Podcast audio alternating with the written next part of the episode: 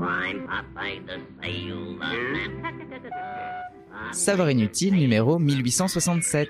Le nom du personnage Popeye vient de son œil crevé. Dire que c'était juste devant nos yeux depuis des années. Les savoirs inutiles néons.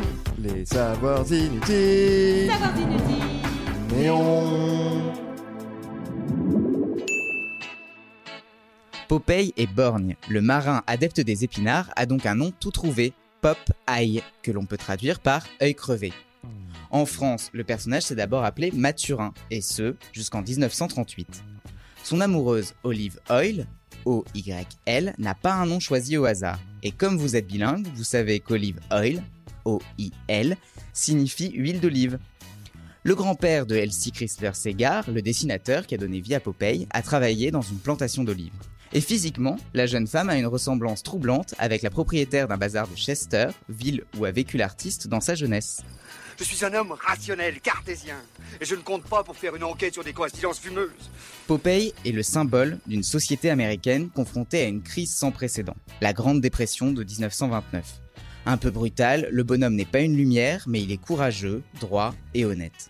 Il défend les précaires et selon le journal Le Monde, il est favorable à une société plus égalitaire où les biens seraient mieux répartis. Popeye n'aurait pas kiffé Jeff Bezos ou Liliane Bettencourt. Autre secret de Popeye, les épinards, c'est du flan. Mais non, c'est pas possible. Ils contiennent du fer, indispensable pour synthétiser la myoglobine. Quoi ?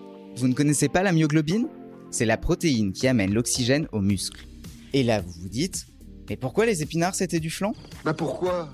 Les épinards contiennent 2,7 mg de fer pour 100 g. C'est moins que les haricots ou les lentilles, par exemple. Et Popeye est rarement là pour trier les lentilles. Mais d'où vient la croyance selon laquelle les épinards sont l'aliment idéal pour les carencés en fer ? D'une boulette, selon un mythe. Emil von Wolff, biochimiste allemand, aurait noté dans un tableau une teneur de 27 mg pour 100 g au lieu de 2,7.